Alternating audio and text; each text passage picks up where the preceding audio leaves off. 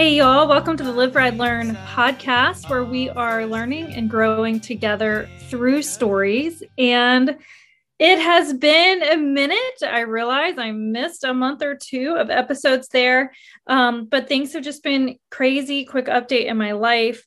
I still have Danny. Danny is, if you're new to the show, Danny is my summer project horse, a four year old off the track thoroughbred.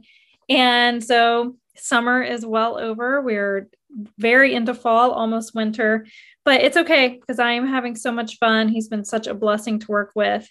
Um, Silas, my other horse, who is 17 years old, has been living close to home.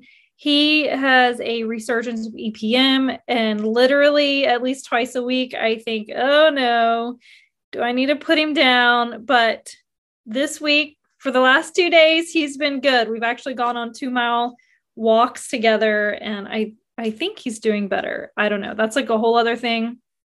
Lots of prayer. I'm learning a lot about faith and just moving forward. So, anyway, very exciting news. Are y'all ready for this? What did I want to do is I'm actually winding down edits on my memoir, Finding Gideon.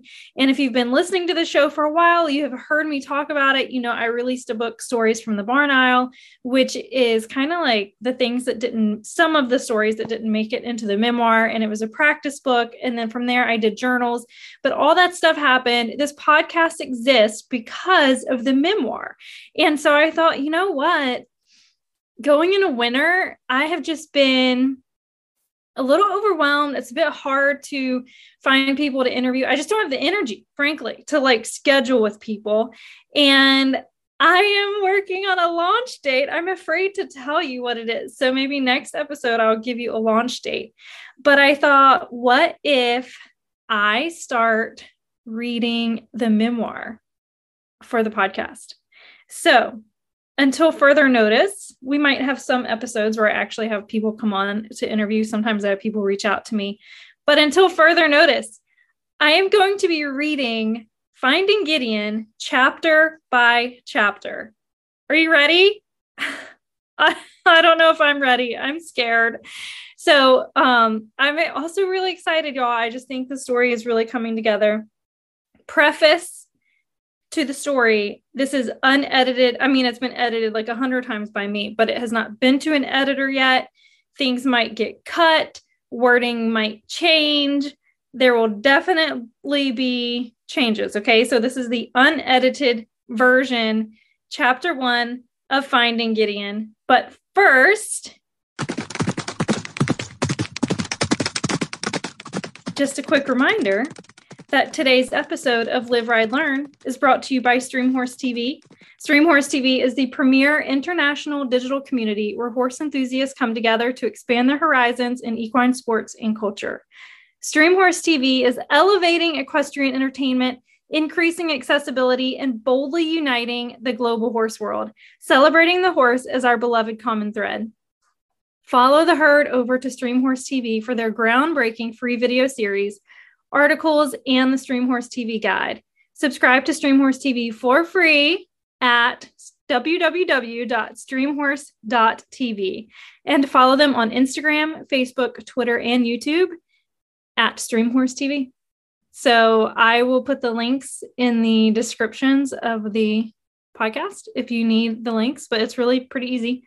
Streamhorse.tv online, or if you're on any social media, it's just at Streamhorse TV. So, are we ready? We're going to dive in to chapter one of Finding Gideon. A little warning we start in hot. Okay.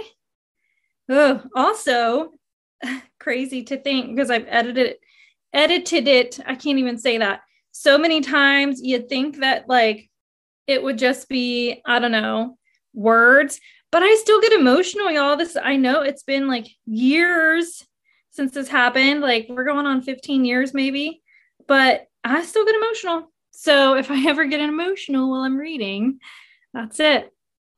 Okay, I'm scrolling back. I have it in my phone. I'm trying to scroll back to page one. okay. Red was gone. He disappeared, teleporting into another realm. There was no longer a horse underneath me, and for half a breath, I soared in the air, weightless. The brown dirt, Kentucky bluegrass, and morning sky blurred together like a toddler's watercolor painting as I soared. Gravity snatched me from the air, hurtling me onto the soft racetrack, and life moved in fractions of a second with gaping darkness between sheer brilliant clarity. The first blackout must have been the time it took to squeeze my eyes closed as I was thrown onto the ground, because the thought after, where is red, was, how am I on the track? The thought fluttered away in the chaos like an erratic butterfly as my head turned just enough to see what was coming. Red tumbled towards me in a somersault, and the thousand pound horse was about to roll over me this could be it, as in the it where my family lays roses on a casket decades before they should have to, and I meet Jesus in person. If this isn't it, I certainly might never walk again. I squeezed my eyes shut for a breath. Oh God, a prayer, not a curse, everything black. My eyes opened with red on the other side of me, and the realization I survived. That wasn't so bad, skimmed across my brain as my vision focused on a hoof surging towards my face. This could be bad. A blink, darkness, a quick suck of air as the hoof of a panicking and flailing red connected with my face, snapping my head back, blank space. I heard nothing. It should have sounded like the solid hit of an axe on firewood. I felt no pain. I should have felt the agony like the flat side of a hammer smashing my face. When my eyes opened and refocused, the light of early morning streamed in motion had stopped. Somehow I was cradled against Red's belly like a foal against her mom, and I longed to press against him for the comfort we both needed. Unfortunately, a panicked horse is the most dangerous kind, and after the tumble we had just taken, Red would likely be scrambling to get back on his feet. I crawled away from the warmth of his bed- belly on hands and knees before he could start flailing and damage me even more with those lethal hooves. Red, a gigantic two year old racehorse, and my second mount of the day lay midway between the inside and outside rails of the dirt training track. The trainer had told me to gallop him two times around, but we didn't even make it to our first turn. Standing, spitting out pieces of teeth and blood, I turned towards the other side of the three quarter mile oval where the trainer's box stood like a sentinel. It was a raised, covered platform where the racehorse trainers could watch their horses' progress during morning gallops. Craig is there, and Robert, surely they saw. Like a kid standing at my mommy's feet, reaching up, begging for attention for so many things they don't know how to express. My eyes lifted to the stand. Help. Two weeks. Craig had hired me two weeks ago to work for him and his thoroughbred training and racing operation, promising to teach me to exercise the racehorses. It was my dream come true. Robert, a friend from home, had come to the training track today to watch me ride. Did he see me fall? Am I the only person out here? I leaned over, bracing my hands against my knees, and spit a stream of blood along with a few more hard pieces of what must be teeth. What should I do? The world began to spin. Where are the ho- other horses and riders who are normally on the track? Is Red okay? Am I okay? God, am I okay? The sound of hoofbeats approaching pulled my attention back down the track. I turned my head to see another rider galloping towards us, and air filled my lungs a little easier. I'm not alone. How is he even getting his horse stopped so quickly? It's not like these things have good brakes. Eyes half lidded, I watched the blood dribble from my face and land on the soft dirt, a pinkish color thanks to the saliva mixed in. The other rider flung himself off his mount, and I recognized him, one of the few people here who had introduced himself to me.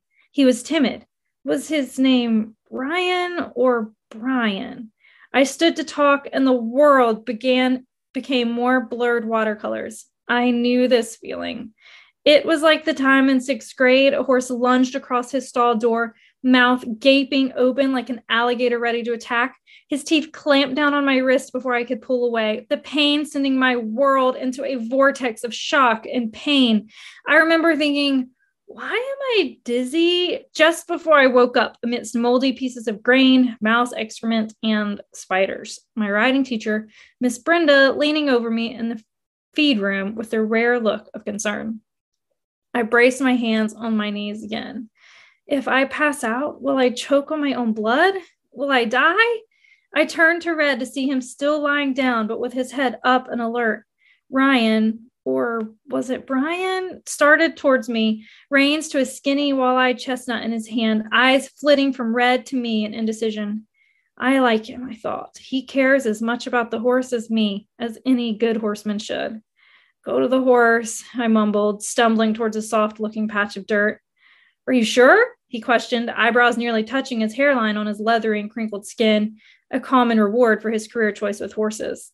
Yeah, I gotta lay down before I pass out. I stretched out on my back, the lumpy safety vest hugging my torso and my helmet cradling my head like a pillow. Turning my head as far to the left as possible, I hoped if blackness overtook me, the blood would pour out of my mouth and not down into my lungs. Oh God, help. It looks like the horse's foot is stuck in the martingale, Ryan Bryant called out to me. I imagine the martingale the piece of leather that stretched from between the horse's legs to his reins, and my stomach clenched with guilt. It must have been too long. All these racehorses wore martingales much longer than Miss Brenda had taught, but when I asked the groom about it, he said it was good. Okay, can you? I paused to breathe and spit, and by the time I was ready to finish the statement, Red was on his feet. The horse looked shaken. I wanted to rub his forehead under his forelock, just like I did for my own horse Gideon when he was upset. I wanted to tell Red it would be okay. They lingered, one man, two confused young horses. How long did it really take to get from the trainer stand to the far side of the track? Here comes Craig, he said. I didn't turn my head to look. From the lift of Ryan Bryant's chin, and it, it was clear I still had a few minutes to wait. In the stillness of the moment, a thought popped into my head. What if mom and dad make me go home? I squeezed my eyes closed as reality began to sink in. I don't want to go home. God, I just got here. I just got here. Please don't let my parents make me come home and and take care of Red. God, help me. I don't want to go home. Home.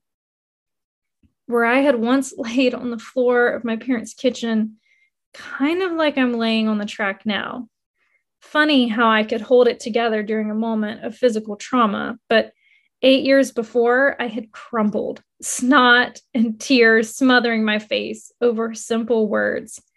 Dinner that night had been a long awaited moment. For my entire 12 years of life, I had dreamed of having a horse of my own. I was a horse obsessed girl. Every Christmas list to Santa or birthday list to parents contained a horse. When I saw a shooting star, 1111 on the clock, or I squeezed my eyes shut to blow out candles, the wish was the same a horse. Every day I pleaded with God to make this dream come true while sitting in a suburban Mississippi middle class home. My dad, a CPA, my mom, a teacher, neither of them knew or cared anything about horses. We had neighbors every quarter acre who might have a pool, but certainly no backyards, backyard barns, or fenced pastures. On Saturday mornings, I woke before my older brothers, grabbed my blue windbreaker, and escaped to our tree seat. A treehouse would have been great, but we only had towering pines and two little cedar trees right behind our house with paper shred bark and sticky sap. My brother Joel did the best with what we had and nailed a piece of plywood into one of the cedars. He created a ladder by nailing wood scraps to the trunk and then attached an old Easter basket to a rope so we could pass things up to each other. I read until the hot Mississippi sun evaporated the morning dew and my stomach demanded breakfast. The adventures on paper became my reality as I escaped a charging bull on a trail ride with my best friends, adopted a foal on Chincoteague Island at pony penning day, galloped down the final stretch of Churchill Downs to win the Kentucky Derby, and valiantly saved the beloved lesson ponies from a treacherous flaming barn.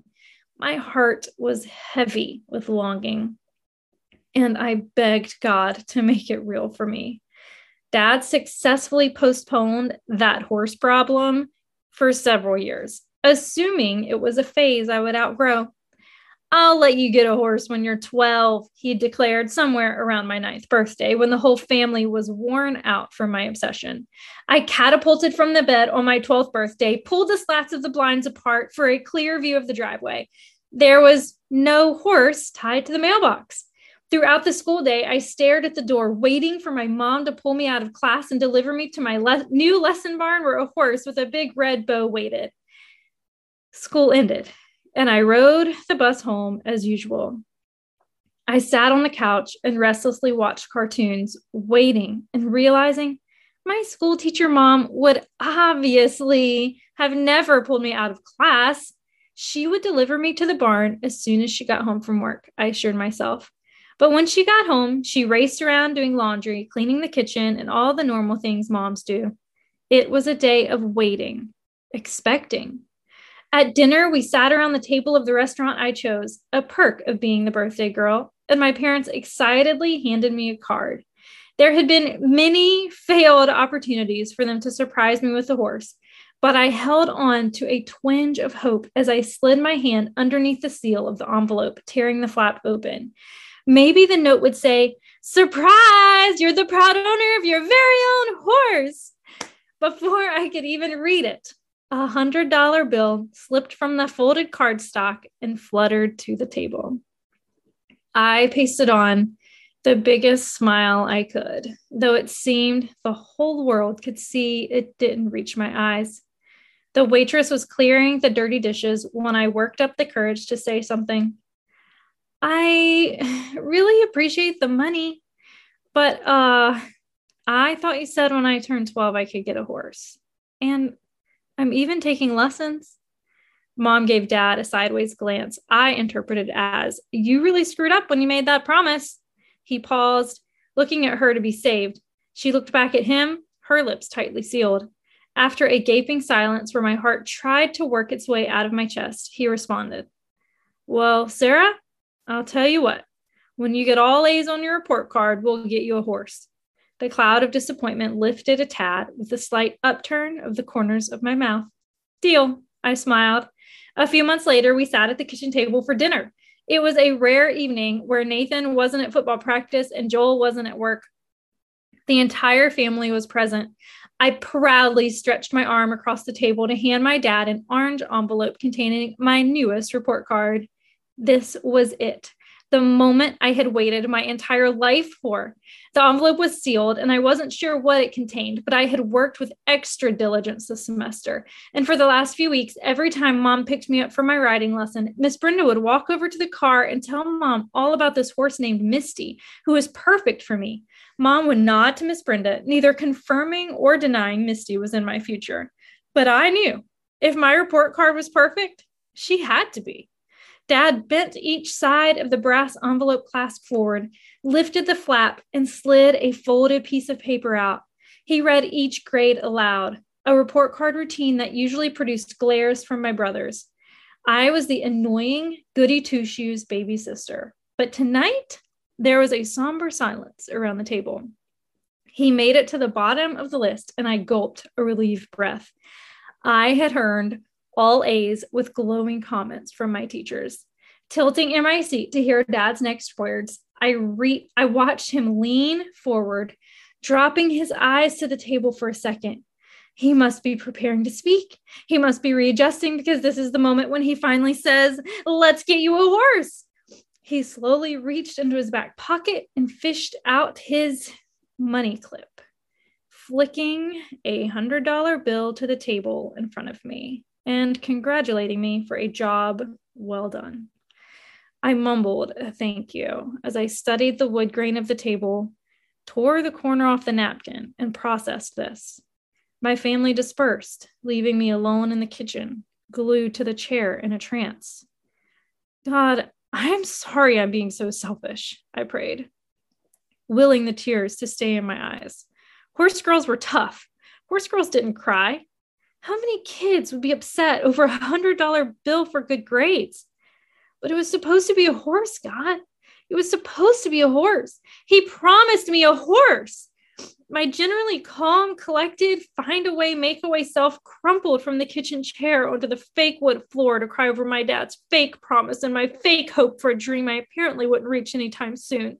I stretched across the floor, hair falling around my face and resting my head on my forearms as my body lurched with dramatically loud hiccups.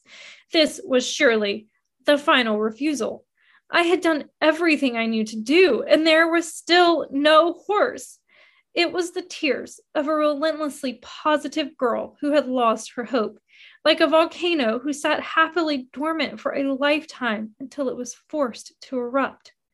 For a moment, I wasn't worried about my big brothers making fun of me, my determination to be a horse, tough horse girl who didn't cry, or my lifelong goal of trying to impress my parents to get a horse. There would be no horse. I was just erupting. Nathan strolled in, twitching his head to flick his perfectly highlighted hair out of his eyes. He glared at me, wallowing in my puddle of sorrow, and with exasperation, demanded an explanation for my hysterics. I set my jaw and narrowed my eyes at my brother from the floor, trying to decipher why he was asking, weighing his intentions. I couldn't find any malice, so I hiccuped my way through my tale of broken promises and heartache. Crying won't fix it, he stated with the same glare he had before. What? I whimpered. What is he talking about? Why won't he just leave me alone? Crying won't fix anything. You've got to get up and do something about it. Go back into mom and dad's room and talk to them about it. Underneath the harsh tone, there was a slight inflection to his voice, and I wondered if possibly my mean older brother really did care. Oh, okay. I pushed out while trying to decide if there was any truth to his wisdom. Hadn't I done everything there was to do already? In the pause, we stared into each other's matching blue eyes, and I realized he had a solid point. I laid on the floor stewing until he stepped over my prone body and walked out of the house, slamming the door like an exclamation point. He didn't need to actually witness me heed his advice. I slowly stood up, threw up a prayer, and made my way down the hall to my parents' bedroom with swollen eyes and an occasional shoulder lurch from a sharp inhale. I tapped my knuckles against their white door. Come in, mom said. My parents gave each other knowing looks, I tried to survey the jury who would decide my fate. Dad looked simultaneously irritated and nervous, while mom took it all in with her trademark, resting, scary teacher face, which gave nothing away. My chest lifted as I gathered myself enough to talk. I came to talk about my report card, I said. Okay, mom responded with a nod to go ahead, shaking on the inhale I spilled. Dad said, and Miss Brenda, and all A's and hundred dollar bill, and I really appreciate it, but it's not a horse. I have money saved up. With the money from tonight, I can give you six hundred dollars, and that means you just need four hundred dollars, and board is only two twenty five a month. So you have six hundred dollars. With the money from tonight, yes, I declared with slightly more confidence, chin jutted. Okay, go get your money while your dad and I talk about it. Okay. I sounded breathy as I raced from the room with hope pounding in my chest. I clenched years of birthday and report card money in my sweaty hand as I strode back into their bedroom.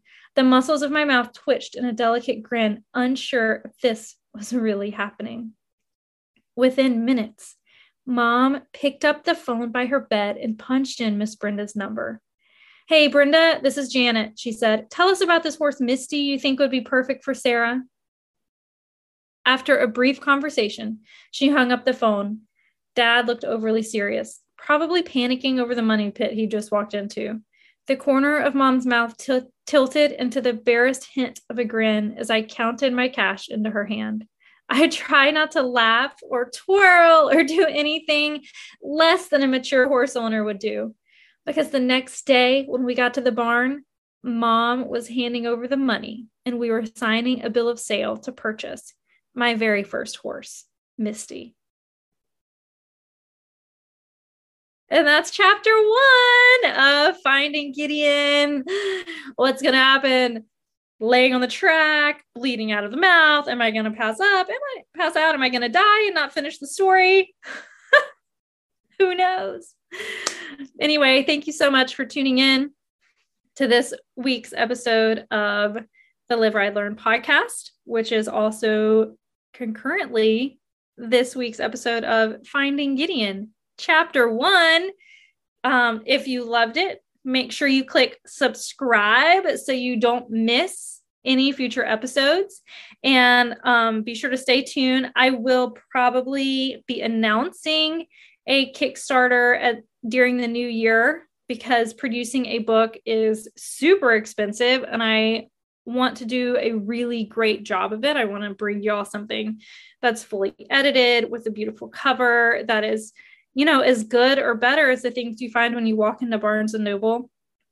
So there will be a Kickstarter coming and then a release date soon after that. So thanks so much for being a part of this journey. Guys, don't forget to have grace for yourself and grace for others. And I'll talk to you next time. Bye.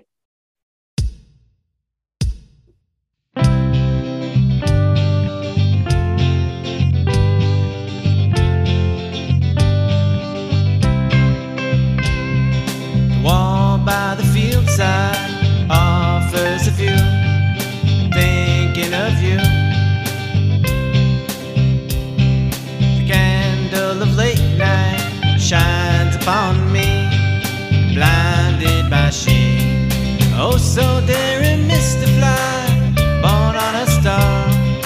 Who are you? Are so daring. Calling a late night into the dawn. Me and you fall so very, so very mystical, buried on top of the barn.